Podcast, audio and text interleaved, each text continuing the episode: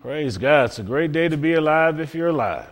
Amen. Good to see everybody. We're happy that we get to spend the Tuesday evening in fellowship together. But let's have a word of, of prayer.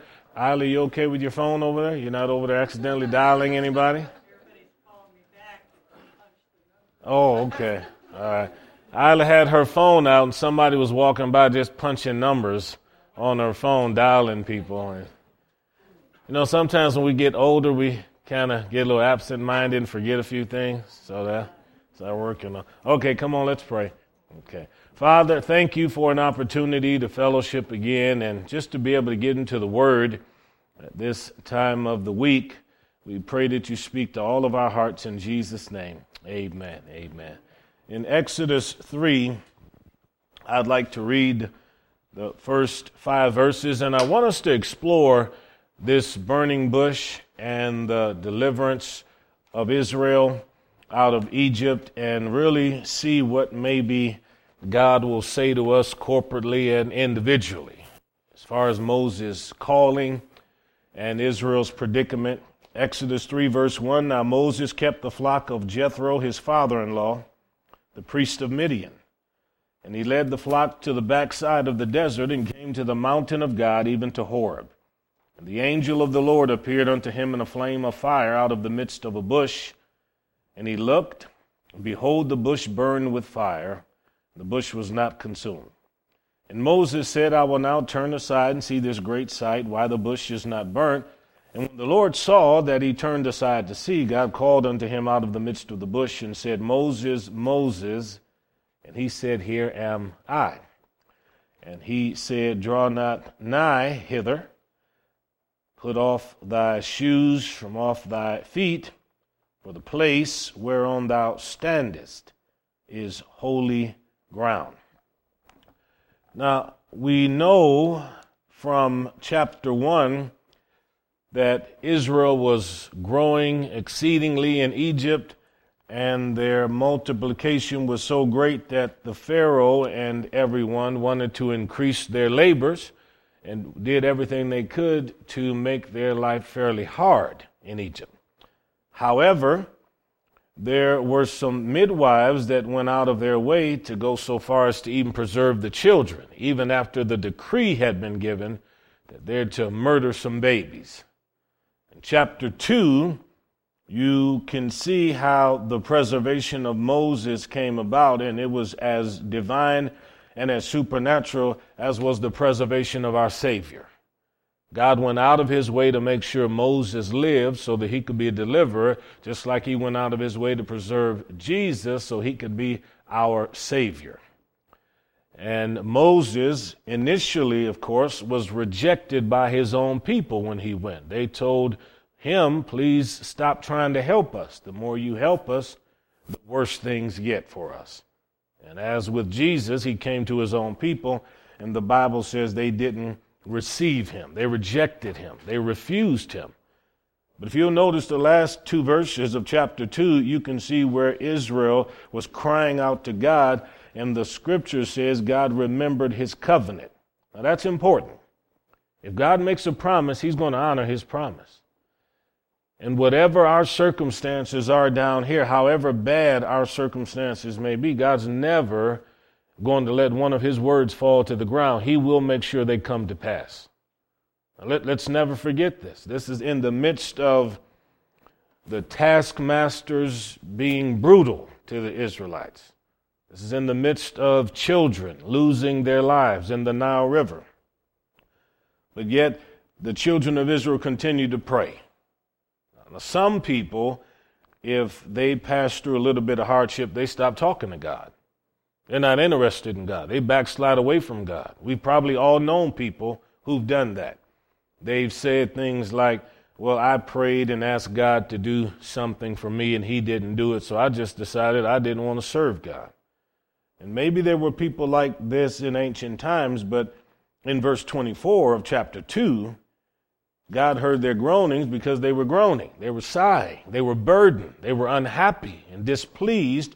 And the Lord heard, and then God remembered. So, two points that are essential there. if we pray and talk to God, He hears and He remembers the covenant that He's made. He made a covenant with Abraham, Isaac, and Jacob, as you can see here. That's three generations. These three generations, each of them struggled and had difficulty with childbearing. That's three generations.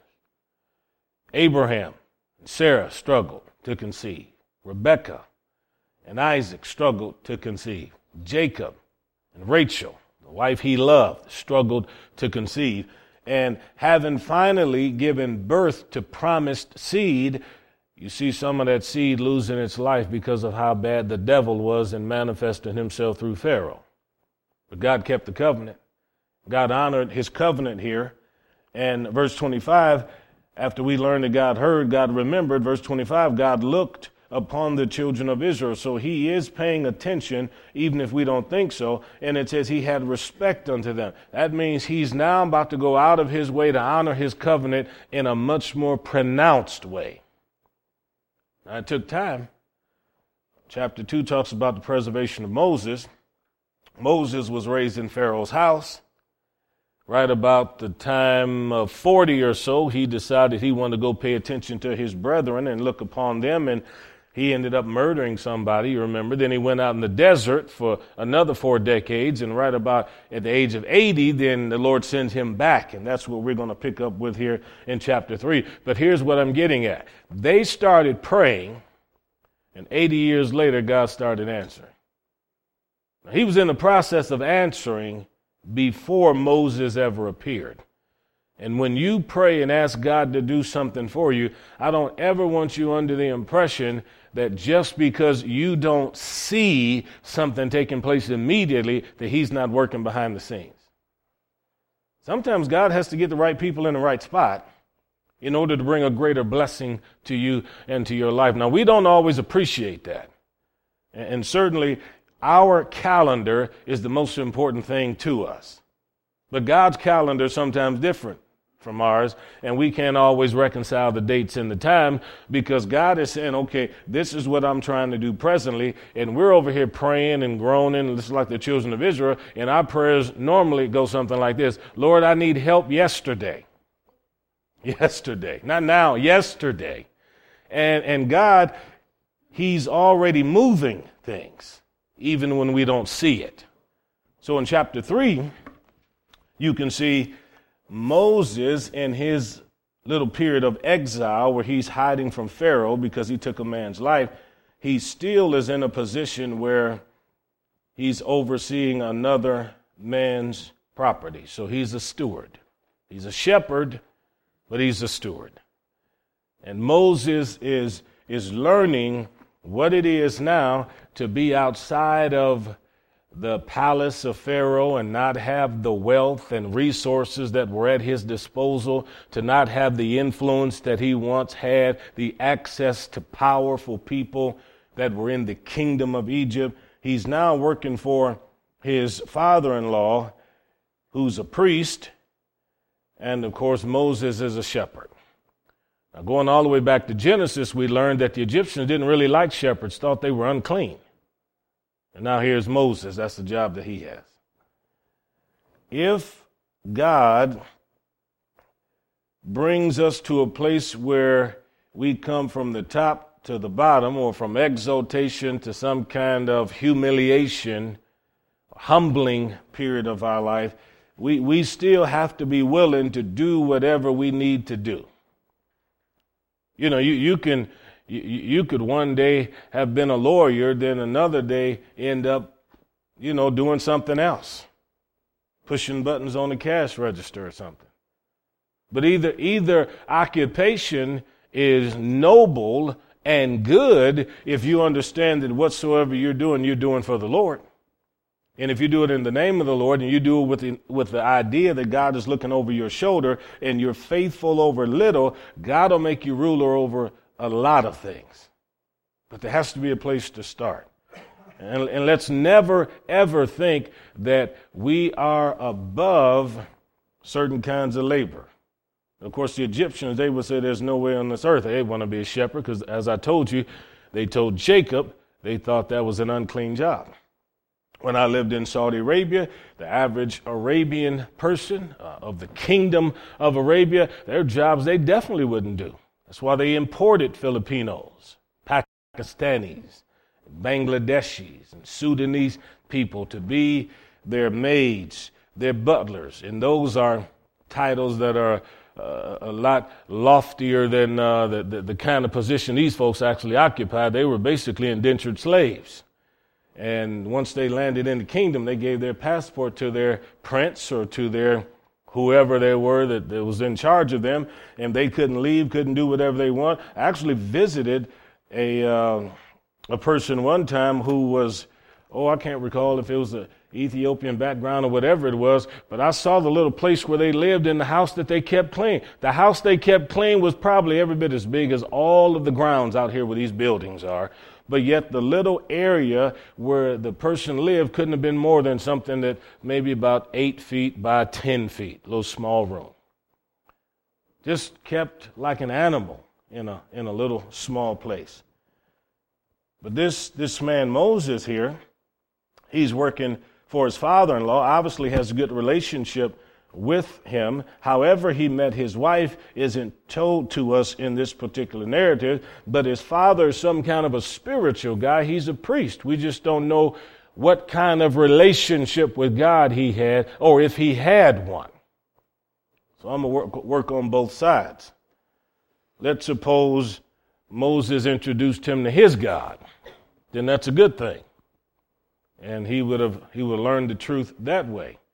But Midianites, by and large, weren't covenant people, and so if Moses now working for his father-in-law, who's likely an ungodly man involved with idolatry, I want you to see that it's still possible for you to have knowledge of God and you hold on to your faith even when you're connected with people that don't know God. You don't have to backslide just because you're around unbelievers. You can follow God. You can walk with God. You can hold fast to God even when you are daily laboring with people who have no relationship with God. We forget that, you know. But, but Moses didn't. And he was faithful in laboring under a man who, as I said, likely was not a believer and had no relationship with God. So if you find that you're working for a sinner or working for somebody of another religious belief, you still do whatsoever you're doing as though you're doing it for the Lord. Yeah, that, that's how you do it. I, I had a lot of people in, in, my life that I've worked for that were not Christian at all, really didn't care anything about my Christianity, but I just did what I was told to do, and I didn't complain about what I had to do so long as I didn't have to be have to involve myself in sin. See, I just did what I was told to do, and I expected the Lord to look after me, and He did. So Moses, being the shepherd, he's on the backside of the desert, which is to say, on the opposite side of the mountain. And he comes to the mountain of God. Now, it's called the mountain of God because of the presence of God throughout the book of Exodus that continues to descend on this place. The cloud of God, the lightnings and the thunders of, uh, of God. But isn't it interesting that God can reach you anywhere? Yeah. M- Moses, I think, thought he had escaped from God. He certainly thought he had escaped from Pharaoh. And God turned around and had his road going right back toward Pharaoh, and he had no idea. I don't know who I was talking to here a few days ago about this very same thing, about pride and arrogance and self righteousness. And I was explaining how people who really are filled with a, a haughty spirit, they dig ditches for other people. They want to see them fall. But they don't realize that as they're digging those holes for other people to fall in, they're actually digging a hole and it's a perfect size for them. And, and, and they don't realize that, that the path that they're on uh, very, very, very well is going to come back and connect them with the people that they despise and hate the most. And the reason for that is because they're blinded by their own anger, they're blinded by their own sin. Sometimes it's a form of pity that blinds them because pity is just pride in reverse, you see. I want everybody to feel sorry for me. rather than the opposite where I feel like I'm better than everybody. And Moses, of course, he's out there in the desert and he has no idea that he's going to see a Pharaoh again. And he's going to see him up close, except he's going to see him with God helping him this time. So, verse 2 tells us this angel appeared to him in a flame. He obviously did not know what was going on. Now, there, there are skeptics and unbelieving commentators that just want to tell you that Moses was out there in the middle of the desert, and because it was so hot, he looked over there. And you know how when you're looking over some, some hot uh, black concrete on a hot day, how it looks like you got them heat waves coming up. They, they like to put in some of these commentaries that that's what he looked and he saw, and, and it just looked like it was on fire. Well, I mean, you, you'd have to pretty much be a, a madman to not know the difference between a, a bush on fire and some heat waves going up. But this was a flame of fire coming out of the midst of the bush. It caught his attention. Caught his attention. And he was fascinated by it and he looked. Something out of the ordinary was used by God to get his attention.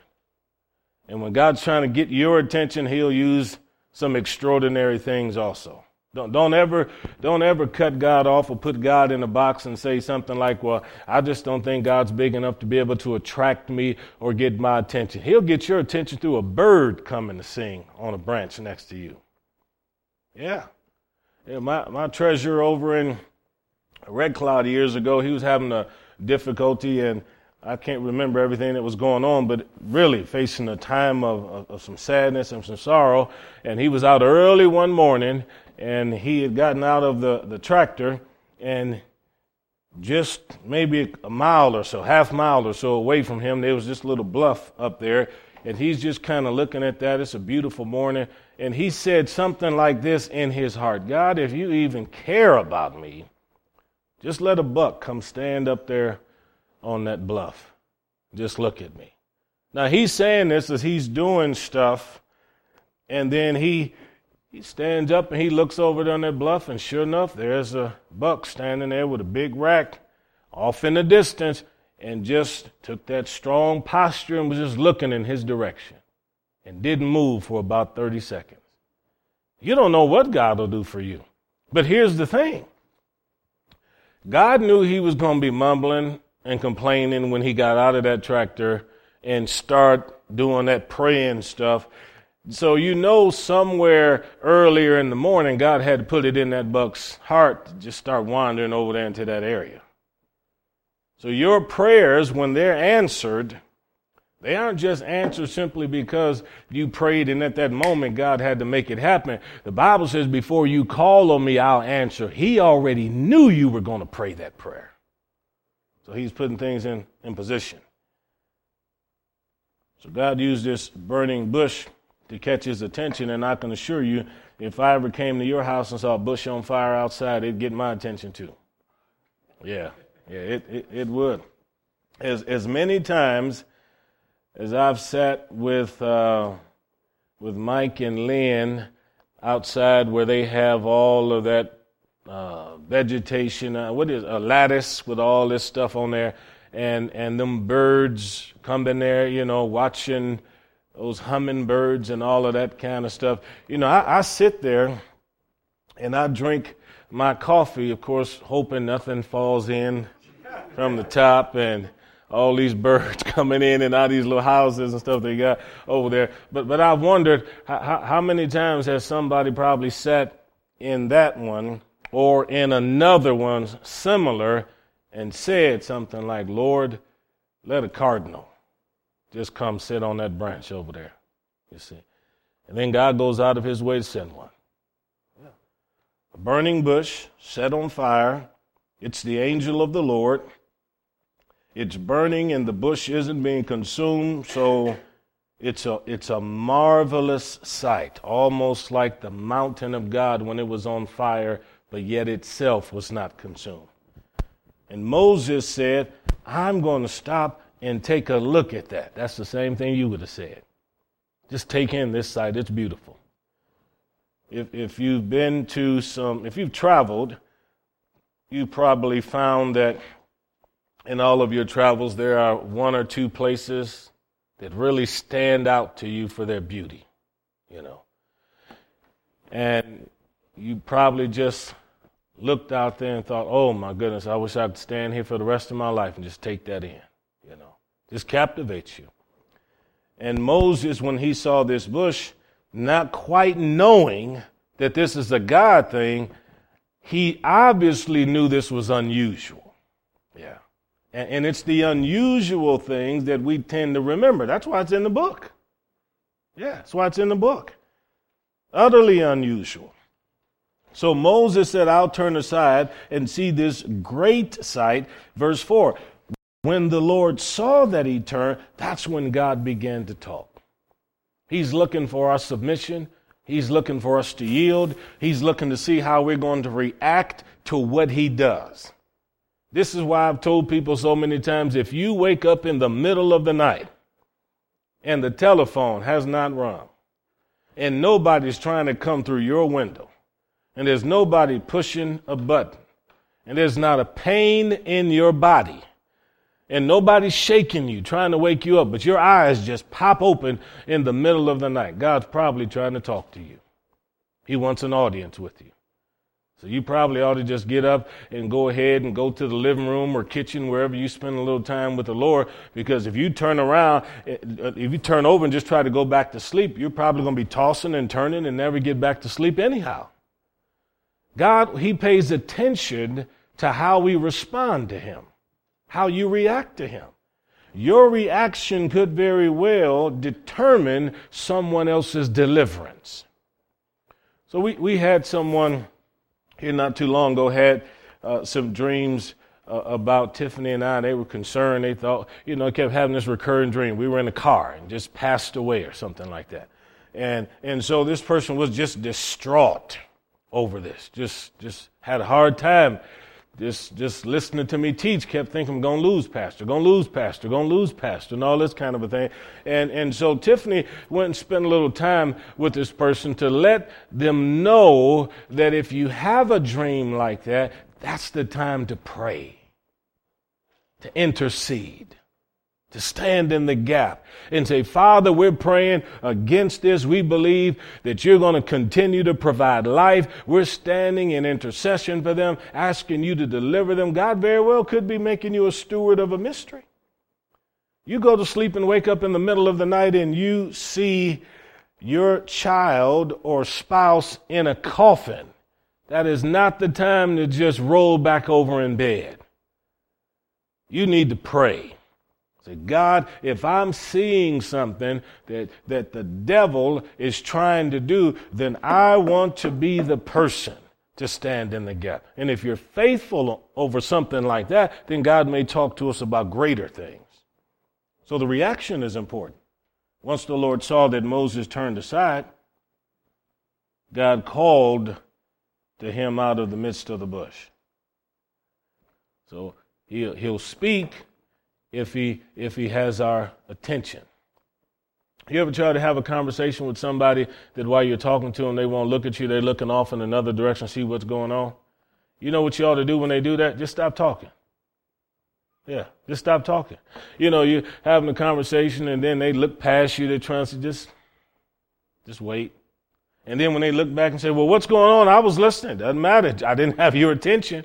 You're trying to see what's going on over here. And, and this is how the king is. Once he saw that he had Moses' attention, he starts speaking. Everything God says is important. And when God is talking and we believe it's Him, He should be able to hold our attention. Amen? I think so. You know, if, if, if I go to fellowship and I, I'm sitting in the service and the person is up teaching or, or ministering the word of God, then as far as I'm concerned, that person is a spokesperson for the king. So I want to hear what they have to say.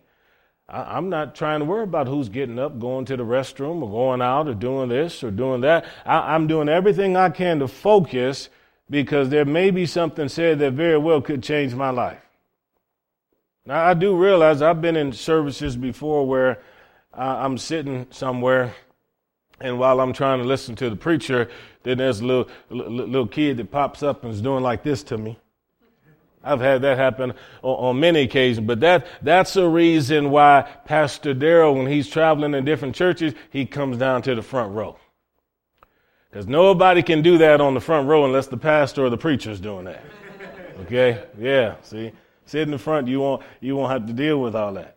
Okay, so then, verse 4 when the Lord saw that he turned aside, God called to him, and then Moses' response was, Here am I. This, this very much sounds like the situation, situation with Samuel. Remember that? Samuel laid down to go to sleep. Eli was supposed to be looking after him, but Eli had somewhat gone blind. His role was to look after the candlestick, make sure there was illumination in the tabernacle, but being blind, the candle went out. He didn't know it. That kind of a thing. So Samuel went to bed one night, and while he was laying there, that's when God started calling his name. And he jumped up, kept running in there, thinking it was the priest. And the priest said, No, it's not me calling you. And after several times of that, finally the priest said to him, Look, if you lay down again and you hear that voice, then you go ahead and you basically say, Look, Lord, I'm listening. Go ahead and talk to me. And that's what Samuel did. Yeah, that's what he did. The, the voice of God can be so gentle, so subtle. It can be uh, loud if it needs to be, but it certainly can come to you in a whisper. I can't tell you exactly what it'll be like if he's talking to you because it's, I can't say it's a husky voice. I can't say it's a light voice. I can just simply say, you will always know if God's talking to you. In fact, if, if you ever say something and you're a bit harsh with someone and God comes and convicts you in your heart, you'll know it's God. You know. Because he, he, will he'll keep dealing with you about that. Yeah, he'll just keep whispering, saying, What you said may have been right, but how you said it was wrong. So apologize and, and, and tell them that you're asking for, for their forgiveness. And, when God's voice comes, it brings liberation and, and freedom to us because we're now free of the conviction and the guilt and the shame that comes because of, of, of our, our wrong deed or action. So, verse 5, the Lord says to Moses, Don't come too close. He said, First take your shoes off. This is holy ground. Why is it holy? Not because of the presence of Moses, but because of the presence of God. Yeah. The presence of that angel appearing in that bush. When two people gather, the Bible says Jesus is in the midst of them. That becomes a holy place. That becomes holy ground. When we come out to fellowship and we gather together, this is because we want the presence of God, we want the Word of God, and His presence is the most important thing. Yeah. And God's presence in the midst of His people creates different feelings, different emotions, certainly a different temperament. It's, it's different than what we would find if we were at a political rally. There's, I mean, there'll be exuberance and there'll be excitement. God's not opposed to us using our emotions in our worship uh, uh, of Him, but it's a totally different kind of thing at a political rally than what we have here because this will be godly.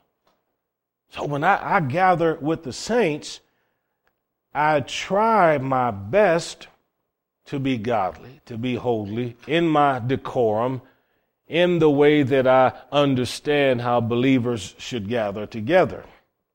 In verse 5, the Lord's telling him to take off his shoes. You know, it's kind of like the priests who walked bare feet in the tabernacle as they did the work of God. The Lord wanted those bare feet on that earth that he had made, dust touching dust as they were laboring there in the outer court and things like that. But I'm, I'm just simply trying to emphasize all of these things, as you can see, are significant and important to God. I could walk you through the scriptures and show you how many times the Lord said something to someone about their attire in His presence, the dress in His presence. Of course, we, we know that too many clothes, too many clothes won't make any man or woman holy or holier, but I can tell you that too few clothes uh, will affect your, your holiness. Yeah, there's no doubt about it. Uh, in present day times, I, I watch in uh, fellowships and services and see where people don't honor God the way He should be honored. You know, yeah, I've, I've seen people come to church wearing less clothes than uh, some grandparents will let their grandkids go to bed with at night for pajamas. Yeah. I, I've seen people come to the house of God like they're going to a volleyball game, you know. But, but for the believer, in, in honoring God and, and reverencing God, since our desire is for a manifestation of his presence, then the scripture says we ought not let any flesh glory in his sight. You know. So it takes God to work on individual people. You know, I'm not like uh, a friend of mine who tells about one preacher who was what they call a clothesline preacher. You know, clothesline preacher, all they talked about was clothing and how people dressed. And, just, and my friend tells about how he got to church one day and he said the pastor was out there in the parking lot with a ruler or a yardstick. And he said, as people were coming out of their cars, walking up towards the uh, the doors of the church, he's out there measuring the ladies' skirts to see how far they came above the knee. And said he got too close to one woman, touched her knee, and the husband hauled off and hit the preacher out there in the parking lot. See that? Just all right, just ought not be involved with stuff like that we have to allow God to talk to Moses and at the same time to talk to people individually. But what I, as a pastor, must do is try to help create the conditions in which God can speak to people. See, the conditions. Because without the conditions, God doesn't talk. He won't say anything. If he feels like everyone is irreverent and nobody's paying attention, he'll stop talking. Yeah, let, let somebody start trying to give a prophecy in church and then everybody's getting up, going to the restroom or walking out when God's trying to say something. You, you'll find that pretty soon there won't be that manifestation. It'll just fade out. You know, God wants to be honored. You know, He doesn't want to be disrespected. So verse verse six then, he said, "I'm the God of your father, the God of Abraham, the God of Isaac, the God of Jacob." And Moses hid his face where he was afraid to look upon God. Moses knew about this God. He'd heard stories about this God, but now he's having his own encounter with God and it's personal. Now, I, I, can't emphasize this enough. God doesn't have grandchildren, He only has children, and it's very important for every one of you young people and all of us adults to have our own encounters with God because you cannot make it to heaven just simply telling people or trying to tell God about the encounter that your parents had or your brother had. This has to be personal. It has to be one that you have with Him. You're face to face with the King, and the Lord is talking directly to you. And Moses knew that this was real, and he was so ashamed, he just kind of hid his face, couldn't look upon him. Yeah, who, who, who am I to look upon a holy and wonderful God like this? So that, that's what God's presence oftentimes does. You see people fall down because they don't want to look up, and then the angel of the Lord to say, Stand up on your feet. Yeah. People are just humbled by the fact the Lord would appear and manifest to them. Well, a healthy fear of God is a good thing. It's a good thing. And this is preparatory for what Moses is going to need when he gets to Egypt. How he acts here at the burning bush is going to help him when he has to stand in front of Pharaoh when he's in Egypt. And how we conduct ourselves when the Lord is dealing with our hearts has everything to do with how we're going to conduct ourselves when dealing with unbelievers and people who don't know God. If I can humble myself in God's presence, then I'll be able to be a good witness amongst unbelievers. Yeah. And it's much better if we would humble ourselves in the beginning than wait until we're humiliated in the end. See? Yeah. So we can have the humility and we can have the blessing that comes along with that rather than having to experience the humiliation that comes sometimes when we don't want to acknowledge God. Some people, they run from God. You know, they run from God because they're angry with God. Remember, he's been out here 40 years. And I don't know what his I don't know what his spiritual life and his spiritual status was while he was out here in this desert. I just know that the book of Acts tells us he was raised in the wisdom of the Egyptians, so he obviously would have understood how to read hieroglyphics. He would have known everything about the Egyptian gods. Now he's out here. He's learning a few things from the priest of Midian, but yet in the back of his mind, he knows that he's got a mama that's a Jewish lady, and he knows about the God of Abraham, Isaac, and Jacob. He's heard the history, the story, the tales, but now he's got to see the reality of it, and God comes on the scene. Yeah. Because with one generation, it's, it's a conviction of the power of God. It's the reality. The next generation comes along and sees his rules and precepts. And it's a drudgery. Then third generation, very often people walk away from God, don't want to do it anymore. So here is, is Moses. He has this visitation from the king, and he knows the reality of this. And the Lord says in verse 7, I've seen the affliction of my people which are in Egypt I've heard their cry by reason of their taskmasters, for I know their sorrows. I've come down to deliver them out of the hand of the Egyptians. He sees. Even when we think he doesn't see, he sees.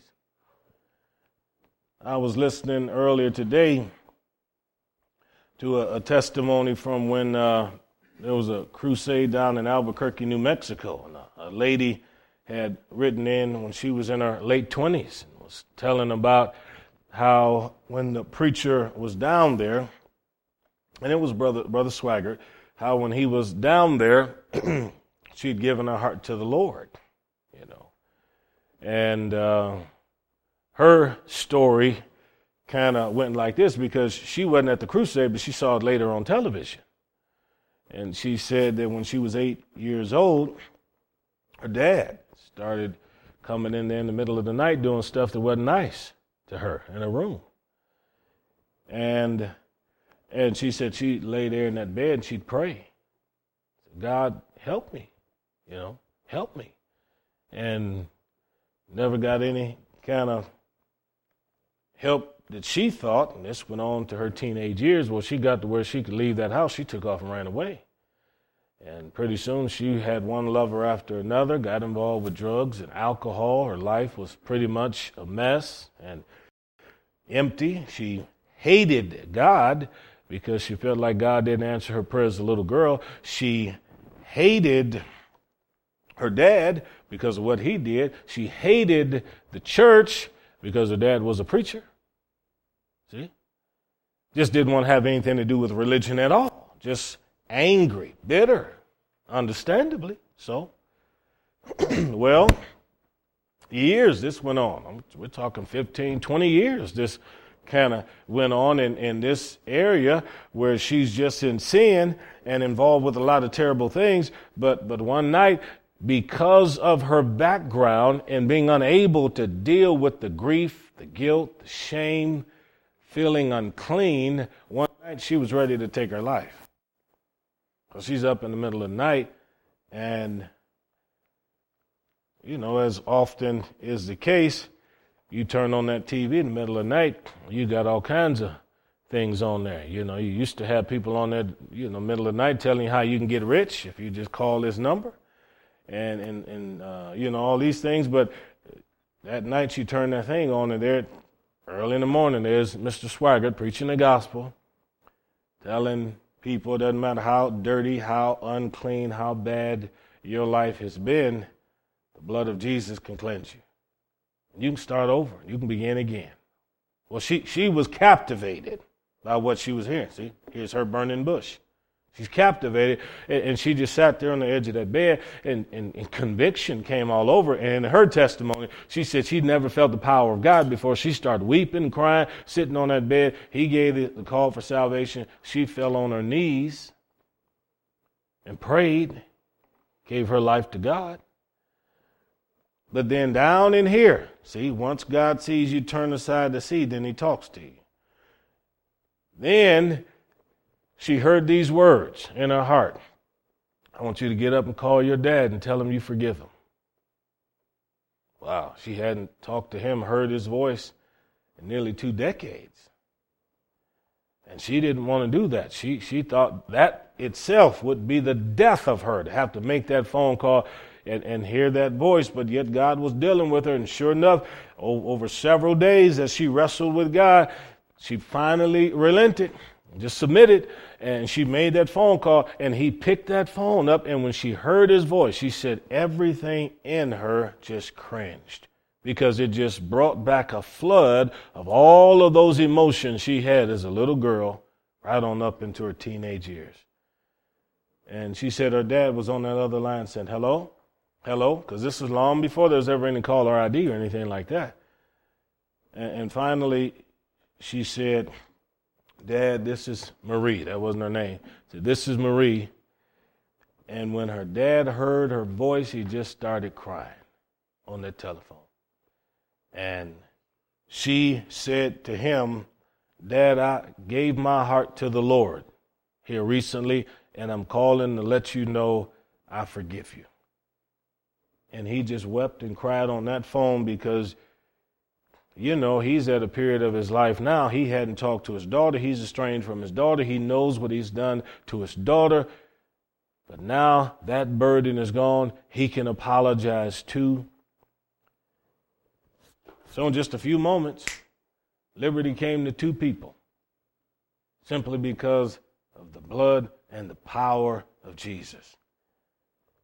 Moses is going to get up from here and he's going to set a whole lot of Israelites free. He is. He doesn't realize the, the, the, depth of this and how powerful it's going to be. He has no idea the number of lives he's going to change. And it's the same thing with, with us. When we think about Christ and what he's able to do, the power of God that brings forgiveness and cleansing of sin, think of how many relationships have been repaired because of the blood of Jesus. What would this world be like if Christ had never come? There'd be a lot less forgiveness. There'd be a lot of grudge bearing. But when we think of all that Jesus went through, that here he had to bear the stripes on his back, innocent man hadn't done anything wrong, had to bear that cross all the way to Golgotha's hill, and then he had to be hoisted up in the air, knowing that he's dying for the very ones that are holding the mallet and the nails, that are about to put him right there. And he's in pain, he's in agony, and they're gambling for his garments. But yet that man can hang up there on that cross and he can say, Father, forgive them. They don't even know what they're doing. I, I think salvation is a powerful thing. And, and when God starts working in our lives, we have to remember that there is no sin, beyond the blasphemy of the Holy Spirit, no sin that His blood can't handle. And if we can only get to Him, then we'll find the liberty that we need. Everybody needs a burning bush experience. Everybody. And then after we've had one, we need to know that it's likely we're going to have a few more in our Christian life. Yeah. A few more encounters with God. And when we have them, we won't forget them. You won't even forget where you were. No, you won't. It's just like somebody, you know, they, if they hear a certain song, you know, going back to even before, before they were a Christian, they hear a certain song and it brings back memories of a time and place in their life, people that they were with, you know. And this, the, the, journey is the same with God. Some Christian songs, some Christian prayers, some readings in the scripture have really grabbed hold to you at different seasons in your life, and you can always remember that verse right there spoke to me when I was passing through this valley. Yeah. I remember being on this mountaintop and God spoke to my heart. Amen. Amen. Let's pray. Father, thank you. We know your word is true. And in looking at Moses and his calling and the way that you got his attention, we pray that we would be every bit as submissive as that man was. Help us to live every day for you, with you, in you, because of you. In Jesus' mighty name, and everyone said, Amen. Amen.